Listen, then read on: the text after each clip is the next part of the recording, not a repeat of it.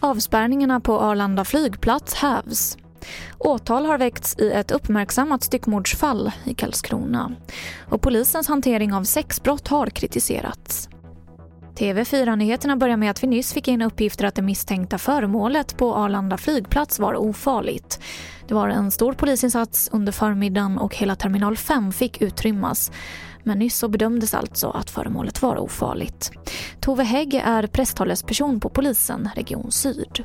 Vi har klara med den här undersökningen av innehållet i väskan och det är ju då bedömt som ofarligt.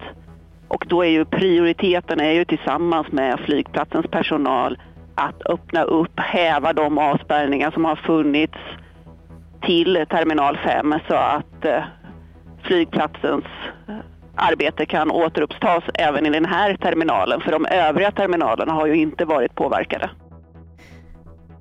Idag har det väckts åtal i ett uppmärksammat styckmordsfall i Karlskrona. 57-åriga Mikael Pettersson försvann förra sommaren och i november så hittades hans kropp på en ö i Karlskrona skärgård. En 22-åring och en 23-åring misstänks ha dödat honom. Polisens hantering av sexbrott har kritiserats. Av 100 anmälda våldtäkter så leder fem till fällande dom, rapporterar SVT om. Och nu har Stockholmspolisen utbildat 800 personer för att förbättra hanteringen av utredningarna och för att klara upp flera sexualbrottsfall. Och jag avslutar med att berätta att idag så är det statsminister Stefan Löfvens tur att grillas av riksdagens konstitutionsutskott för den svenska coronastrategin. Utfrågningen börjar klockan 13 och väntas ta flera timmar.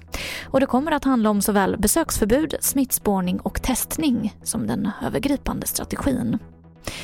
Och det var det senaste från TV4 Nyheterna. Jag heter Emily Olsson.